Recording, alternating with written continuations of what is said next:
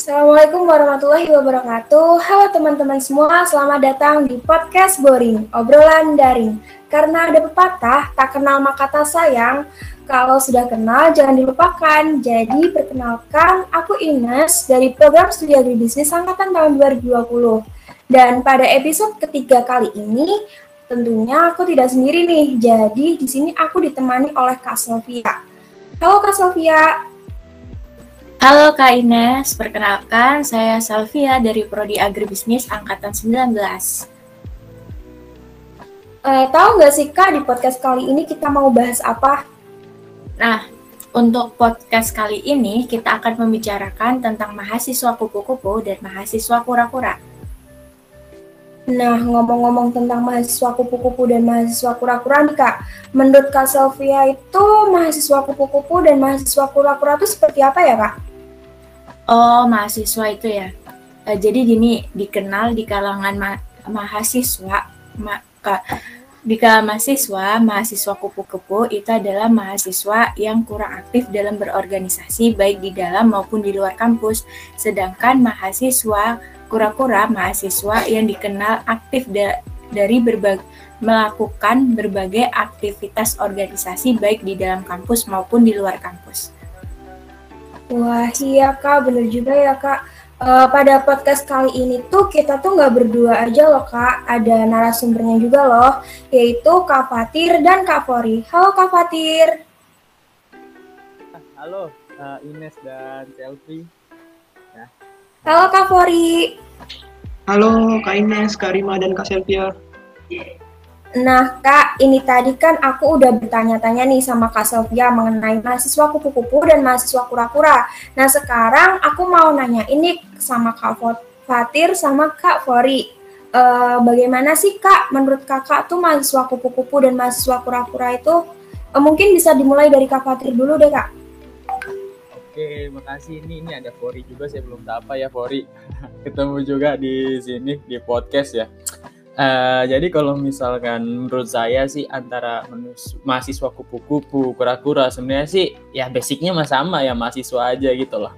Cuman kadang ada stigma yang uh, nyebutin, oh ya nih uh, anak sibuk nih, entah dia rapat kan, uh, entah dia misalkan baik kegiatan lah di kampus lah, itu disebut sebagai mahasiswa kura-kura kuliah rapat kuliah rapat kuliah rapat. Kadang-kadang tipes kadang-kadang juga begitu ya. Nah terus juga ada yang mahasiswa kupu-kupu. Kuliah pulang kuliah pulang. Nggak tahu pulangnya ke kos atau pulangnya kafe. Nah biasanya kan kayak begitu ya. Maksudnya kalau misalnya kupu-kupu itu ya dia nggak uh, begitu concern atau misalkan dia nggak begitu aktif di organisasi gitu. Jadi uh, mungkin nanti mahasiswa kupu-kupu bisa uh, banyak gitu loh macamnya, tapi nggak nggak menjamin kalau menurut saya nggak menjamin kalau misalnya mahasiswa itu kura-kura atau kupu-kupu itu dia sukses atau enggak gitu loh. Karena menurut saya entah dia kura-kura atau kupu-kupu masing-masing punya kelebihan sih. Kalau misalkan kura-kura potensinya adalah ya satu tahun dia bakal uh, aktif gitu. Tapi lama-lama dia bakal ada sisi jenuh. Jadi harus seimbang sih antara kalau kupu-kupu kan dia kan senang ngejalaninnya. Nah itu justru dia kadang-kadang kalau saya lihat bisa lebih konsisten dari mahasiswa yang kura-kura gitu sih kalau menurut saya. Oh baik kak. Mungkin dari kak Bori menurut kakak gimana kak? Ya menurut saya sih kalau buat mahasiswa kura-kura itu mahasiswa yang luar biasa ya, di mana mereka itu bisa membagi waktunya nih, suatu kewajiban yaitu kewajiban kuliahnya dan sunnahnya itu kegiatan organisasinya. Nah, menurut saya itu uh, bagi saya sebagai mahasiswa mahasiswa kupu-kupu ya, kuliah pulang dan kuliah pulang hal tersebut itu mungkin nggak bisa dicontoh karena nggak semua orang bisa melakukan hal seperti itu membagi waktunya uh, mempertahankan nilai akademisnya dengan tetap menjalankan kegiatan organisasinya. Mungkin gitu sih jadi seperti itu ya kak. Intinya nggak jauh beda ya kak ya dari jawaban dari kak Fatir sama kak Fori itu. Ya, uh, kurang lebih mah sama ya. Soalnya kita juga nggak ada ketentuan pasti sih antara kura-kura uh, apa kupu-kupu. Soalnya dinamis sih kalau saya lihat. Nanti dia bisa kura-kura, anti kupu-kupu. Kadang juga ada mahasiswa gitu yang mut-mutan ya. Kita nggak tahu nih kapan dia kupu-kupu, kapan dia kura-kura gitu. Nah, untuk selanjutnya, kenapa sih kalian itu uh, ada yang memilih tertarik buat gabung ke organisasi dan mem memilih tidak bergabung ke organisasi. Mungkin buat yang sering gabung ke organisasi ini Kak Fatir nih, apa sih Kak? Kenapa Kakak ini alasannya mau gabung ke berbagai organisasi gitu? Oke, saya jawab ya. Jadi kalau misalnya eh, saya ingin gabung ke organisasi em, itu adalah bukan berarti sebuah hambatan ya di sini karena emang dari dulu eh, alhamdulillah emang suka ikut organisasi meskipun di kuliah ternyata itu berbeda jauh ya. Em, kalau misalkan saya lihat di sini adalah ya saya basicnya ya suka suka ini sih suka ngobrol basicnya suka ya cheat and chat sama teman-teman gitu kan kalau misalnya organisasi kan kadang-kadang kita suka jenuh ya dari pelajaran kuliah gitu loh kadang-kadang kita ingin ada sebuah wadah untuk kita berkomunikasi gitu. Meskipun di beberapa akhir ya, akhir ini saya juga nggak begitu aktif sih di organ- organisasi. Tapi sejauh saya aktif di organisasi di perkuliahan ya kita bisa dapat serusuan bareng gitu loh. Ibaratnya adalah sebuah refreshing lah. Habis kita kuliah pusing terus dari organisasi organisasi ini kita bisa melatih uh, meskipun klise ya baik yang bilang bahwa ini melatih segala macam melatih public speaking meskipun itu bisa dilatih di luar tapi seenggaknya di sini kita bisa bisa mengumpulkan pendapat kita lah apa yang kita uh, pikirin apa yang kita konsepin ide kita itu apa. Biasanya organisasi kaitannya dengan membuat event Nah, di situ kita bisa ngungkapin ide-ide kita terus terbiasa dengan adanya sebuah perubahan. Dari perubahan itu kita mau ngelakuin apa? Istilahnya kita biasa untuk berpikir secara cepat gitu loh untuk menangani sebuah masalah ada kayak problem solving. Itu sih eh, kalau misalkan mengapa saya tertarik ya. Tuh makasih buat Ines dan Selfie. Oh, sama sambil cari jodoh ya kak? Itu kan plus aja ya itu ya kalau misalkan dapet kalau nggak dapet ya ya udah jalanin aja oke Oke oke. Oke terima kasih kak Fatir Eh, buat Kak Fori nih. eh, kenapa sih memilih nggak ikut gabung ke organisasi atau kegiatan lain gitu kak? Hmm, baik Kak Selvi ya, jadi gini menjawabnya. Sebenarnya sih keinginan buat gabung itu ada ya, cuman saya ini orang yang nggak bisa ngelakuin banyak kegiatan sekaligus. Eh, kan apalagi organisasi itu merupakan suatu kegiatan yang kebersamaan, jadi pekerjaan itu saling berkaitan. Nah, misalnya kita ikut organisasi, tapi kita nggak mengerjakan secara maksimal dan optimal kan bakal mengganggu eh, anggota yang lainnya. Kemudian sih juga banyak apa uh, ada kegiatan lain selain setelah kampus tuh jadi kalau ngikut organisasi jadinya nggak bakal maksimal mungkin gitu sih saya kasih ya Oh kayak gitu ya kak. Baik baik.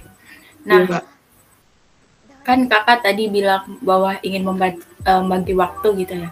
Nah, bagaimana sih Kak Fori kalau misalkan membagi waktu kan kadang ada organisasi tuh bilang bahwa dalam organisasi itu kita tuh mencari eh, kayak relasi eh, hubungan gitu untuk kita besok kerja atau apa pun gitu. Nah, untuk hubungan kayak gitu tuh Kak Fori carinya seperti apa Kak? Kalau nggak dalam organisasi? Hmm, baik itu. Jadi kan untuk kegiatan mencari relasi suatu hubungan tuh nggak terbatas pada suatu organisasi ya. Banyak lingkungan di sekitar kita juga kita kita melakukan relasi itu juga bisa. Jadi hmm, misalnya nih kita pengen melakukan apa melakukan eh, apa maksudnya membuat hubungan terhadap orang, orang dalam anggota organisasi kan kita nggak perlu juga kan masuk ke dalam organisasi tersebut. Di luar kegiatan organisasi kita juga bisa ngobrol sama mereka. Jadi gitu. Oh baik, keren banget jawaban dari Kak Fori ini. Aduh, makasih Kak. Nah iya kak, aku mau nanya ini, walaupun kalian tuh yang satu mahasiswa kupu-kupu, yang satu mahasiswa kura-kura nih kak, ada nggak sih kak tips untuk kita tuh biar tetap produktif di akademik dan bisa aktif dalam organisasi gitu kak? Ini ini aku nanyanya sama semua ya, sama Kak Fatir sama Kak Fori. Eh, mungkin dari Kak Fatir dulu, boleh deh kak? Oke, kalau misalkan uh, produktif di keduanya secara seimbang itu impossible ya menurut aku. Itu benar-benar gak mungkin. Kita bukan robot dan itu pasti berbeda ya. Berbeda kalau misalnya kita bicara tentang mata uh, pelajaran di SMA dengan di kuliah itu beda, bobotnya beda banget. Mungkin di kuliah ini pelajaran lebih sedikit, tapi ada praktikum. Kalau misalkan di saya, nah itu kan kalau misalkan menyimbang benar-benar yang seimbang tuh nggak mungkin. Kalian harus punya prioritas. Dan ketika kalian memiliki prioritas itu kalian harus serius gitu loh. Jadi uh, kalau emang kan ada orientasinya mungkin ada yang di uh, organisasi ya udah organisasi. Ada yang di akademik ya akademik gitu loh.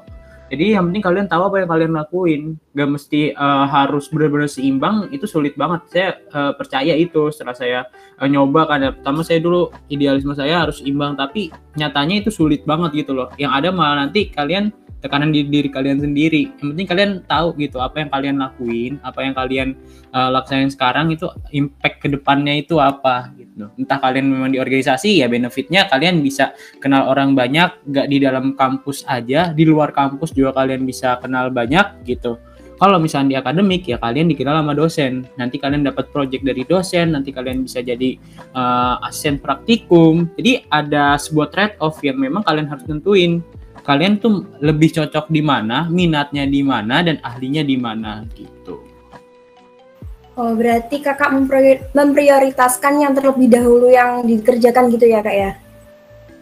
Bikin sekali prioritas lah kalau misalkan menurut saya. Dan yang penting adalah yakin, yakin aja gitu. Kalau misalkan yang kalian lakuin nanti bisa menghasilkan di ke depannya.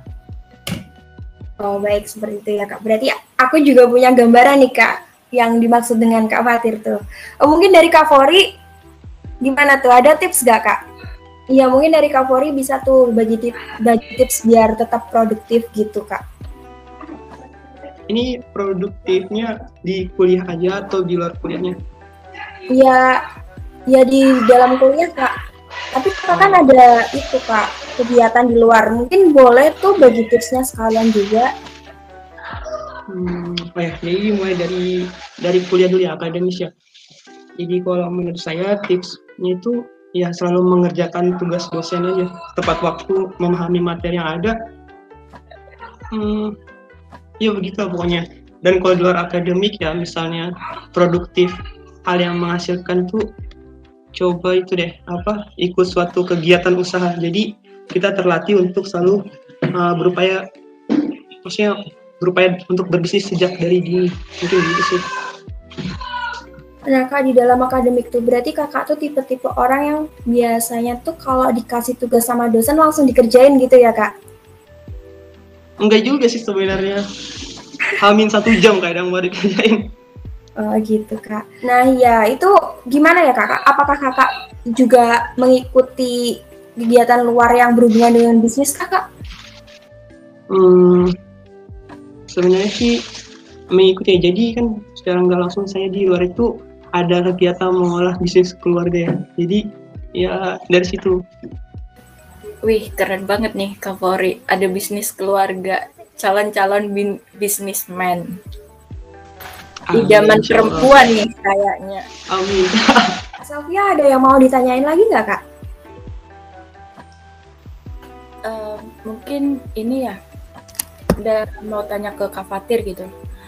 Uh, apa sih yang membuat Kak Fatir tuh semangat semangat terus gitu, nggak kendor gitu dari awal semester sampai sekarang itu tetap uh, strong gitu, walaupun online gini gitu. Kan sekarang tuh mahasiswa daring itu kan uh, semangatnya mulai meluntur kayak gitu karena kurang mungkin ada yang beberapa kurang interaksi sama temen atau udah capek sama tugas yang melulu lihat laptop terus dari pagi sampai malam gitu kak. Mungkin bagi tips dong kak. Nah aduh ini emang kadang-kadang saya juga ngerasain kayak begini ya emang kita tuh ups and down ya dan itu uh, benar-benar human nih kayak begitu manusia emang kayak begitu gitu loh. Jadi um, yang paling penting di sini adalah tetapin target sih. Apa sih yang teman-teman mau capai gitu loh.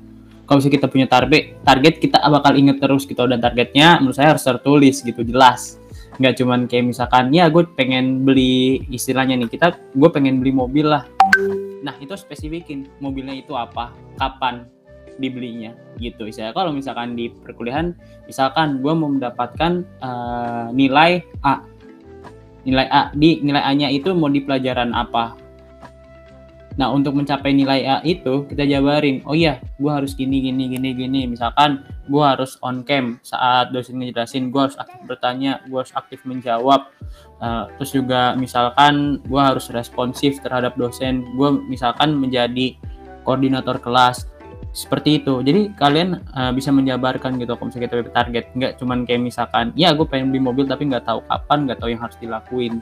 Dan itu memang harus tertulis kalau saya ya. Nggak bisa kayak cuman di kalau misalkan di pikiran kita kan kadang-kadang udah kadang sudah tertimbun tuh banyak pikiran-pikiran lain. Terus juga banyak apa uh, materi-materi lainnya kalau dari perkuliahan. Nah, nanti kalian bakal lupa yang kalian pengen capai apa.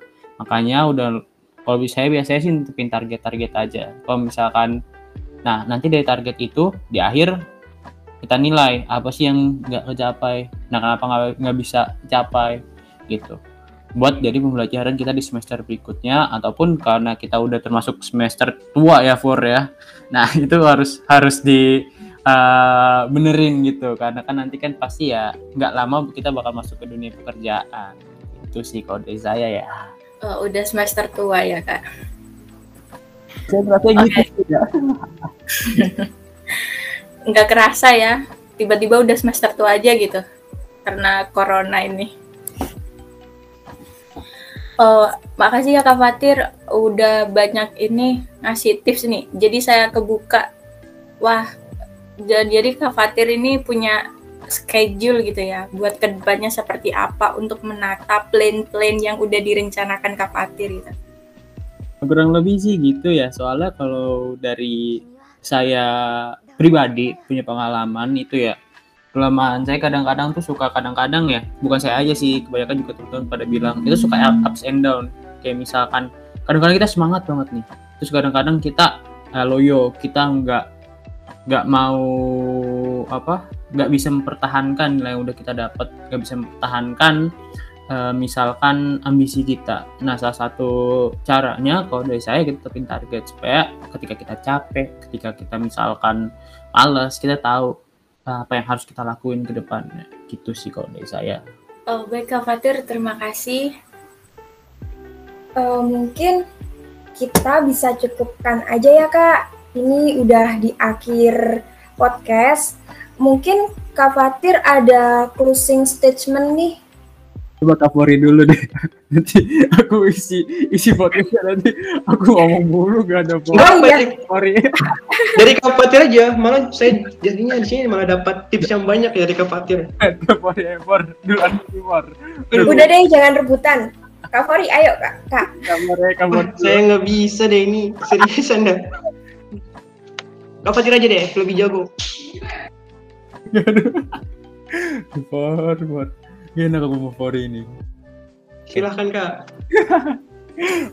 uh, ini sih yang, yang aku baru dapetin ya, yang aku baru dapetin baru-baru ini dari Steve Harvey.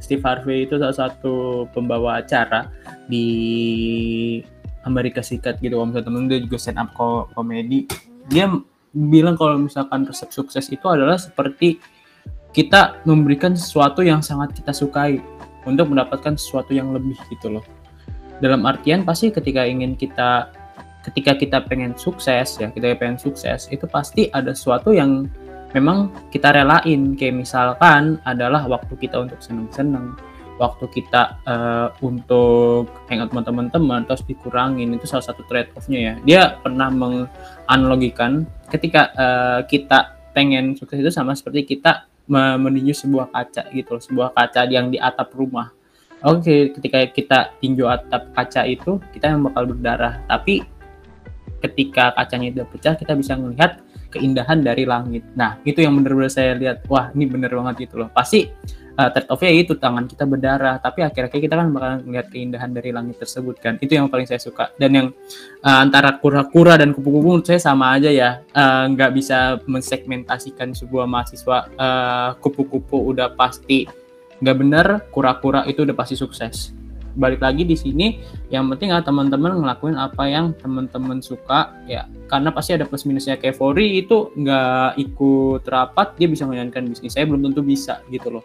Jadi kan pasti semua ada plus minusnya. Yang penting kalian uh, bisa bisa tahu ya bisa tahu ke depannya itu pengen ngapain. Itu sih. Kalau misalnya saya ngelakuin ini tuh dampaknya itu apa dan kalian harus terima konsekuensi itu gitu sih kalau dari saya closingnya ya pokoknya tercatat semuanya jaga taat prokes ya di uh, masa covid ini tuh semoga bisa ketemu lah bisa podcast langsung kayaknya asik nih kalau dikembangin Wah, keren sekali nih closing statement dari Kak Fatir. Mungkin dari Kak Fori, silakan Kak. Hmm, kalau menurut saya sih berdasarkan yang pernah saya uh, baca ya. Saya dengar sih dari videonya Saper pemain Dota 2 ya. Jadi misalnya kita ingin sukses tuh uh, kita nggak perlu harus mengorbankan segala sesuatu. Jadi nggak usah terpaut pada uh, kita harus meninggalkan zona aman kita. Gimana kalau kita untuk sukses itu tidak perlu meninggalkan zona aman tapi memperluas zona aman kita itu sendiri. Jadi melakukan apa yang kita sukai sekaligus uh, menuju kesuksesan itu sih. Menurut saya begitu. Menurut pemain Dota 2 closing statement dari Kak Fori juga gak kalah keren juga nih. Makasih Kak Fori, Kak Fatir. Uh, terima kasih kembali Kak Ines. Ines, Mas Selfie ya. Oh ya. Nah, mungkin sudah cukup ya Kak untuk kali ini uh, untuk obrolannya. Asik banget nih buat Kak Fori dan Kak Fatir. Terima kasih banyak udah meluangkan waktunya untuk menyempatkan sharing dan bagi-bagi tips buat uh, para pendengar di podcast da, uh, boring ini. Dan untuk semuanya nih jangan lupa ya untuk Selalu mantengin podcast Boring di episode-episode selanjutnya karena kita akan memberikan sebuah informasi yang lebih hangat maupun berita seputar pertanian. Dan jangan lupa like dan komen serta uh, follow Instagram dari EKMFP. Sampai jumpa di episode-episode Boring selanjutnya. Wassalamualaikum warahmatullahi wabarakatuh. See you.